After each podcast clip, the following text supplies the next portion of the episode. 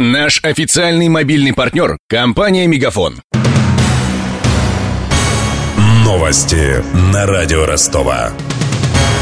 Здравствуйте, у микрофона Алексей Шмелев.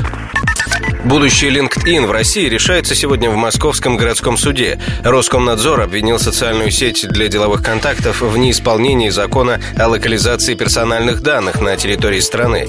Другими словами, сервис хранит данные о россиянах за рубежом. LinkedIn обжаловал претензии российских чиновников. Если Мосгорсуд откажет интернет-компании, то Роскомнадзор заблокирует сайт в течение трех дней после судебного заседания. Напомним, за 12 лет LinkedIn превратился в крупнейшую интернет интернет-площадку для поиска работы и найма сотрудников. По мнению вице-президента Южно-Российского клуба HR-менеджеров Игоря Зотова, в России сайт LinkedIn не так развит, как за рубежом, но имеет перспективы. Мы используем LinkedIn с точки зрения просмотра профайлов тех кандидатов, которых мы подбираем. В полной мере пока нет. Полной мере это тогда, когда у каждого профайла еще существует ряд рекомендаций от э, коллег, э, с которыми они работали. Если мы ее запретим, то она не станет для нас полезной. Нужно осваивать, мы же осваиваем инструменты, те, которые идут с Запада.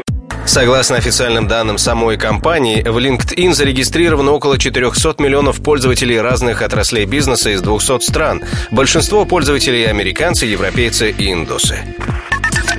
А тем временем под стражей остался бывший владелец строительного концерна «Вант» Валерий Чабанов. Кировский суд Ростова вновь отказался удовлетворить просьбу адвокатов бизнесмена изменить меру пресечения. Напомним, Чабанова обвиняют в мошенничестве в крупном размере и по предварительному сговору. По версии следствия, концерн «Вант» оставил недостроенными 18 многоэтажек, из-за чего 2000 дольщиков потеряли суммарно 300 миллионов рублей. За ходом сегодняшнего заседания следила корреспондент радио Ростова Ксения Золотарева. На предыдущем заседании защитники бизнесмена представили справку о том, что он тяжело болен. Они ходатайствовали о переводе подсудимого под домашний арест. Адвокаты также предложили освободить его из-под стражи под залог в 2 миллиона рублей. Сегодня они предоставили результаты повторного обследования. Однако суд ходатайство не удовлетворил. Обвинители по делу Чубанова, в свою очередь, предложили проводить открытые заседания не только по четвергам, как это происходит сейчас, но и по вторникам. В эти дни будут слушаться показания свидетелей. До этого в зале заседаний слово давали только потерпевшим. Сегодня удалось опросить 8 человек. Примечательно, что некоторые из них пришли на заседание суда без каких-либо документов, относящихся к делу. И по порой даже не могли ответить, когда заключали договор долевого участия и сколько стоила приобретенная таким образом квартира. На сегодняшнее заседание не пришли представители дольщиков многоэтажки на Баррикадной 1. Их показания в свое время не вошли в 95 томов материалов дела. Людям пришлось составлять отдельный иск. Когда заседание завершилось, защитники объявили о намерении протестовать решение и снова настаивать на переводе Чебанова под домашний арест. В ходе слушаний сам подсудимый вел себя сдержанно и даже безразлично. Ни разу не воспользовался правом задать вопрос потерпевшим. Отвечая судье, ограничивался фразой, что поддерживает решение своей защиты. Напомним, после банкротства концерна «Вант» в 2010-м Чебанов покинул Россию. В феврале этого года его задержали в Таиланде с подложным документом и затем экстрадировали на родину. В сентябре материалы уголовного дела были переданы в Кировский суд Ростова. Слушание продолжится в следующий вторник. У Ростовской области новый министр ЖКХ. Им назначен 38-летний Андрей Майер. С 17 октября он временно исполнял обязанности министра, а до этого 4 года работал в должности зама. Напомним, предшественник Майер Владимир Вагин покинул свой пост по собственному желанию.